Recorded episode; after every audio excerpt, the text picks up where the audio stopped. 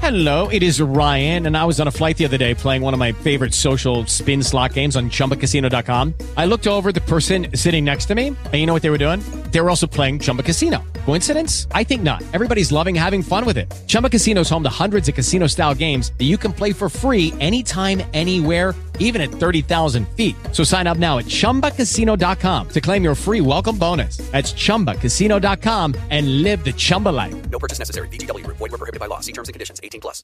Hallo en welkom bij de Formule 1 update van dinsdag 6 februari 2024. We hebben gisteren de presentatie gehad van Williams en daarna ook nog in de avond de presentatie van Steak F1 team. Het is nogal een uh, opvallende livery geworden. De, heel veel verdeeldheid op sociale media. Uh, mensen vinden het fantastisch dat er wat gewaagd is geprobeerd. Mensen vinden het minder. Ehm, Ronald, wat vind jij daar nou eigenlijk van als onze F1-expert? ja, nou, ik moet zeggen van... Uh, kijk, eigenlijk vind ik groen in de Formule 1 kan best mooi zijn. Ik weet, het is een hele andere kleur groen, hè. Het is veel dieper, het is veel meer donker. maar ik vond wat Jaguar had, vind ik, vond ik echt... Uh, ja, een van de mooiere Formule 1 liveries in die tijd. En misschien wel van de afgelopen decennia überhaupt. Uh, Steek heeft andere kleur. Ik moet zeggen, nou, dit kan niet bepaald tippen aan wat Jaguar had. Uh, maar iedereen mag voor zichzelf beslissen. En veel belangrijker, laat mij dan wat achtergrondinformatie geven. Uh, achtergrondinformatie over Steak F1. Want ja, hè, we hebben het over de livery. Maar ook de naam Steak F1 is bij uh, fans niet heel populair. Ze hebben geluk. Met Visa Cash App RB is er nog een slechtere naam op de grid uh, te vinden. Maar goed, het is niet een naam die de populariteitsprijs zal winnen. En dus hoort daar een beetje duiding bij. Omdat ook ingewijden vanuit het Sauber-team, want daar hebben we het natuurlijk gewoon over, dat ook ingewijden wel aan ons laten weten van ja, mensen vinden die naam niet zo fantastisch. De livery roept verdeeldheid op. Maar, en nu komt het, wij hebben Steak gewoon keihard nodig. Ook met het oog op Audi, het Audi-project 2026. Nou, dat is ook een bruggetje naar het einde van de video. Want daarin gaan we nog uitgebreid in uh, op hoe het er nu dan voor staat bij Audi. Maar de bottomline hier is dat Steak heel veel geld in het Formule 1-team pompt. Dat moet ook wel, hè, want ze hebben de volledige naam gekregen. Ze hebben de vrije hand qua livery bijna gekregen. Uh, dus ze pompen heel veel geld in het Formule 1-team. En daarmee kan dat team investeringen doen in de tussenliggende jaren die eigenlijk nu van Audi hadden moeten komen, maar die om tussenliggende uh, meerdere redenen, uiteenlopende redenen, niet van Audi kunnen komen. Dus dat is een beetje het verhaal, zowel achter de naam als achter de livery. En dat eigenlijk al die teamleden zeggen, ook al vinden mensen steek waardeloos, wij hebben ze nu gewoon keihard nodig. Dus dat is, um, ja, dat is de korte samenvatting. Ja, en de steek waardeloos. Uh, hoe, hoe, hoe zou je hem eigenlijk kort samenvatten? Is die medium of is die wel dan, deze steek? nou, voor, voor wel dan zou ik meer de, de kant van, uh, van Jaguar opgaan. Maar ja, weet je, uh, zolang de stakeholders er maar blij mee zijn, uh, dan kunnen wij wel een steek onder water geven. Maar ja, dat heeft ook geen zin. en veel belangrijker is nog dat ze weten what's at stake dit Formule 1 seizoen. Maar goed, nu hebben we alle woordgrappen ook in één keer wel gehad, denk ik. nou, ik denk dat de meeste mensen toch al zijn afgehaakt op dit moment. ja, exact, maar goed. Ja. Um, nou, het volgende onderwerp eigenlijk, hè, want we hebben het nu heel erg over die livery. Hè, we kijken heel erg oppervlakkig naar de auto. Um, maar er is natuurlijk ook heel veel on onderhuids. Uh, wat, wat valt eigenlijk het meest op aan deze C44? Ja, nu wordt die interessant. En nu gaan we iets meer de, de diepte in. Uh, waarbij ik wel moet zeggen van ja, dit is officieel een autopresentatie geweest. Maar die renders hebben nog niet heel erg veel laten zien. Uh, en wat er in Londen daadwerkelijk is gepresenteerd, dat was helemaal niet de definitieve 2024 uh, bolide. Uh, dus voor de aerodynamica, want James Key, hè, de, technisch kopman, zegt van ja, aerodynamisch hebben we heel veel veranderd. Maar goed, wat dat allemaal is, dat moeten we toch pas in Bahrein gaan beoordelen. Eén ding, en dat wil ik nu uitpikken, en dat is wel een hele belangrijke. En eigenlijk wilde ik hier pas veel later over praten. Ik wil dit uitgebreid bespreken bij de Red Bull presentatie. Dat kan misschien ook alsnog wel, waar, al hebben we heel misschien ook wel andere dingen om over te praten bij Red Bull. Maar goed, het gaat over de voorwielophanging. Uh, en meer specifiek over poolrod versus pushrod in de Formule 1. Het uh, zijn twee uiteenlopende filosofieën met allebei eigen voor- en nadelen. nou, een poolrod, dat is wat Red Bull sinds 2022 al gebruikt in het Nederlands. Een trekstangophanging. komt van een iets hoger gelegen punt op het wiel. diagonaal naar een lager gelegen punt in het chassis. Uh, het voordeel daarvan is, is dat eigenlijk alle interne ophangingsdelen, hè, dus ook vering, dempers, zitten laag in het chassis, waardoor je het zwaartepunt aan de voorkant van de auto zo laag mogelijk krijgt. Nou, dat is een voordeel in Formule 1 termen. Daar staat tegenover Uh, pushrod, duwstangophanging, exact het tegenovergestelde. Uh, dat betekent dat van een lager gelegen punt op het wiel het diagonaal, de duwstang diagonaal omhoog loopt, hoger in het chassis binnenkomt. En als je over hobbels en curbs gaat, dat het als het ware aangeduwd wordt, uh, de, de torsivering. Nou, dat heeft als voordeel dat de veren, de dempers allemaal hoger in het chassis zitten en dat ze toegankelijker zijn voor de monteurs. Dus dat wordt vaak als wat makkelijker gezien. Nou, dat zijn de twee varianten. Belangrijker nog is dat beide varianten aerodynamisch hele andere gevolgen hebben. Uh, want de ophangingscomponenten die in de luchtstroom zitten, die zijn natuurlijk heel anders gepositioneerd. Dus dat heeft hele andere gevolgen van hoe de luchtstroom naar de sidepods gaat, maar ook hoe de luchtstroom naar de ingangen van de vloeren gaat, dus de ingangen van de Venturi-tunnels. En exact die aerodynamica is waarom teams uiteenlopende keuzes maken. Dan terug naar Steek. Uh, vorig jaar nog Alfa Romeo. Vorig jaar zaten ze eigenlijk een beetje tussen wal en schip. Omdat ze aan de achterkant een, uh, een pushrod hadden, wat Red Bull ook had. Maar ze hadden aan de voorkant ook een pushrod. In tegenstelling tot Red Bull. Maar wel in overeenstemming met bijvoorbeeld Mercedes, Ferrari en heel veel andere teams. Maar goed, afgelopen winter, ik had ook een interview met uh, Pierre Waché, de technisch directeur. Is toch wel duidelijk geworden dat die poolrod aan de voorkant van Red Bull een niet te onderschatten rol speelt in het hele concept en dus in de dominantie. Uh, en dus was de vraag die ik voor dit launch season eigenlijk had, is hoeveel teams gaan nou echt de switch maken? Hoeveel teams gaan Red Bull en ook McLaren nadoen door ook vol met een poolrod te gaan rijden? Uh, en Steek, hier hebben we de eerste, want zij hebben in ieder geval de switch gemaakt. Waché zei ook, het kan onder het budgetplafond, alleen je moet begrijpen wat je aan het doen bent, maar het kan wel. Uh, en dus heeft Steek dat gedaan en zien zij op deze manier meer potentie. En dus is de vraag die ik heb voor de komende launches: van ja, gaan er nog meer teams dit doen? Hè? Dat het een soort van sidepod verhaal wordt. Dat iedereen Red Bull en in dit geval ook McLaren gaat kopiëren. Of blijven er uiteenlopende keuzes? Maar dat is een hele interessante vraag die in de, ja, de komende anderhalve week eigenlijk al, hè, die in de komende anderhalve week gaat worden beantwoord door de andere teams. Ja, en nu hoopt uh, Steek natuurlijk een, uh, toch wel de nodige stap vooruit te zetten. Want vorig jaar was uh, ja, met de negende plaats zeker geen positief seizoen te noemen voor ze. Het leek wel een stap nee. achteruit hebben gezet ten opzichte van hè, 2022. Um, het houdt voor dit jaar wel vast aan uh, Guan en Bottas. Maar ze hopen natuurlijk niet hè, de, de rode lantaarn te worden. Of in, hè, in dit geval de Green Lantern misschien. um, ja. Hopen ze te worden. Dus ja, het moet toch wel beter gaan dit jaar voor het team.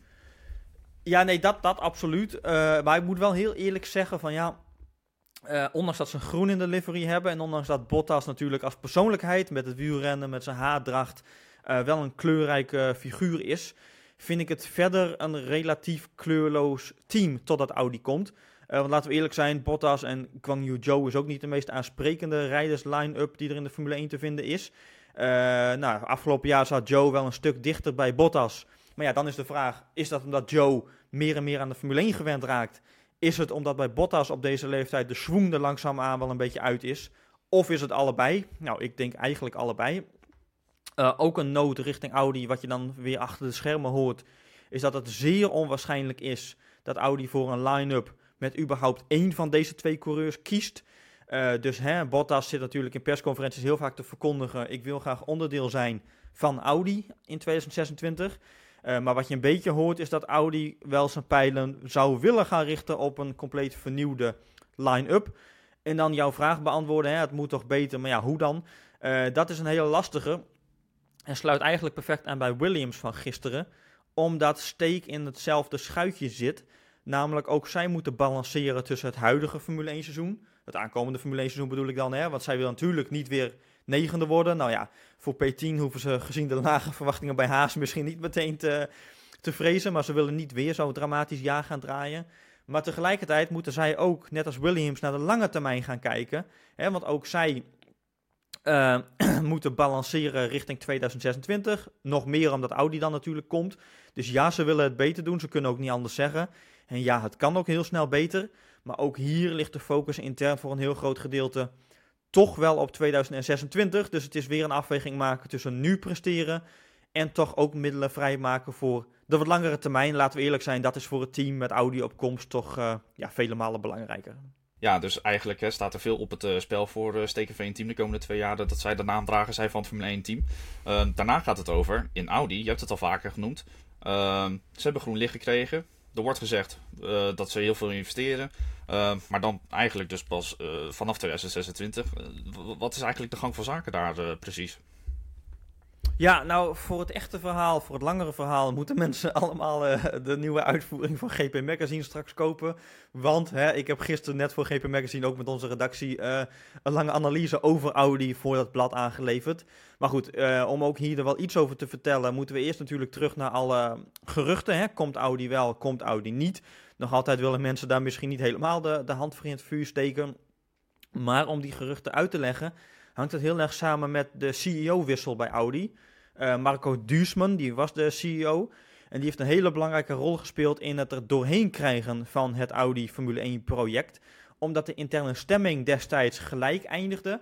En Duesman met zijn eigen beslissende stem het er doorheen heeft gekregen. Nou, daarna is Duesman is, ehm, vervangen als CEO. Nu heb je eh Gernot Dölner. En die Dölner eh, heeft het samen met het, nou ja, het vernieuwde Audi-bestuur toch wel opnieuw weer kritisch tegen het licht gehouden. Nou, dat is een voedingsbodem voor geruchten geweest. Maar nog veel meer is iets wat contractueel staat vastgelegd. Namelijk dat een nieuwe CEO bij Audi de eerste 100 dagen verplichte radiostilte moet hebben. Dus hij mag geen interviews en dergelijke geven. Eh, dus zelfs al wilde Dölner op dingen reageren, dan mocht dat niet eens. Nou, die verplichte radiostilte die was in eh, medio december voorbij. Toen is hij naar buiten getreden en heeft hij gezegd: ja, het licht staat nog altijd op groen en wij gaan nog altijd meedoen aan de Formule 1. Eh, maar daarmee zijn nog niet alle zorgen en twijfels weggenomen. Want je had het al over investeringen. Ik had het in het begin over steek. En wat je een beetje hoort van betrokkenen, is dat er gewoon heel veel moet gebeuren. Eh, en dat is tweeledig. Kijk, Neuburg aan de Donau, daar worden motoren gemaakt. Nou, dat doet Audi volledig zelf qua financiering en dergelijke. Maar in Hinwil, waar Sauber dus zit, moet ook heel veel gebeuren. Want heel veel mensen zeggen, ja, de boel is toch wel verouderd. Er is veel geld nodig om het op de rit te krijgen. Nou, er zijn een paar redenen waarvoor je dan het blad moet kopen. eh, waarom Audi die investeringen niet allemaal kan dragen. In ieder geval niet nu. Eh, en waarom er dus vrij veel op steek aankomt. Dus ja, eh, Audi heeft, heeft, heeft bij monden van de nieuwe CEO gezegd, wij doen mee. Maar nee, daarmee zijn niet alle twijfels weggenomen. Want voordat Audi echt op de grid te vinden is, laten we hopen dat het gewoon doorgaat, moet er nog heel wat water naar de zee stromen. Eh, en daardoor heeft Audi zelf al gezegd, daardoor hebben wij aanlooptijd nodig. Oftewel, 2026 met het nieuwe reglement willen we meedoen. Maar wij weten ook wel dat er in de Formule 1 veel gevraagd wordt voor succes. Dus zij denken pas in 2028 een beetje competitief te kunnen zijn. Nou, het is dan uiteindelijk ook wel te hopen dat Audi, hè, dat het hele project van de Formule 1 toch wel slaagt. Want ze hebben er best wel veel moeten op, voor moeten opgeven. Het GT3-programma is flink eh, ingeslonken. Dakar is na drie jaar eigenlijk ook al gewoon in de prullenbak gegooid. Het Hypercar-project, dat ooit eh, op de band lag, dat is ook gewoon eh, eruit gegooid. Dus ja, het is dan wel te hopen dat het uiteindelijk de moeite waard is voor ze. Ja, nee, absoluut. Om daar nog één ding over aan toe te voegen. Dat eigenlijk nu al ruim een jaar, eigenlijk anderhalf jaar al wel geleden.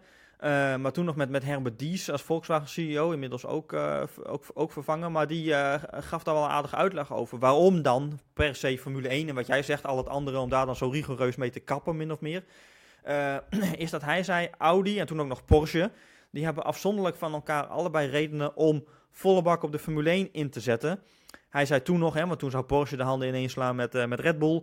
Hij zei, ja, Porsche moet dat doen omdat Porsche het meest aans- aansprekende sportwagenmerk ter wereld wil zijn. En daarvoor denken wij de Formule 1 nodig te hebben.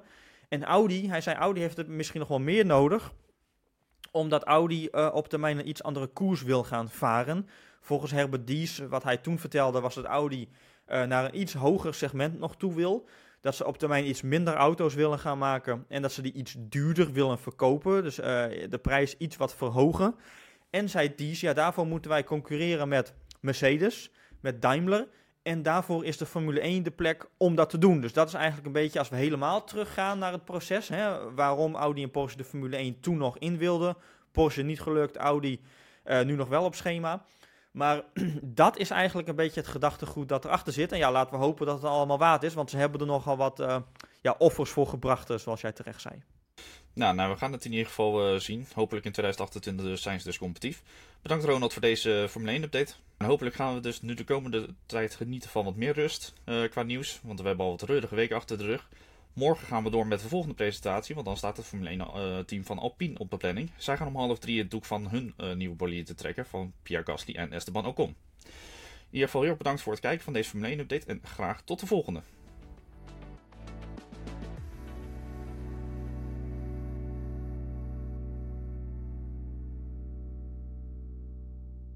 Lucky Land Casino asking people what's the weirdest place you've gotten lucky? Lucky? In line at the deli, I guess? Aha, in my dentist's office. More than once, actually. Do I have to say? Yes, you do. In the car before my kids' PTA meeting. Really? Yes. Excuse me, what's the weirdest place you've gotten lucky? I never win and tell. Well, there you have it. You can get lucky anywhere playing at LuckyLandSlots.com. Play for free right now. Are you feeling lucky? No purchase necessary. Void where prohibited by law. 18 plus. Terms and conditions apply. See website for details.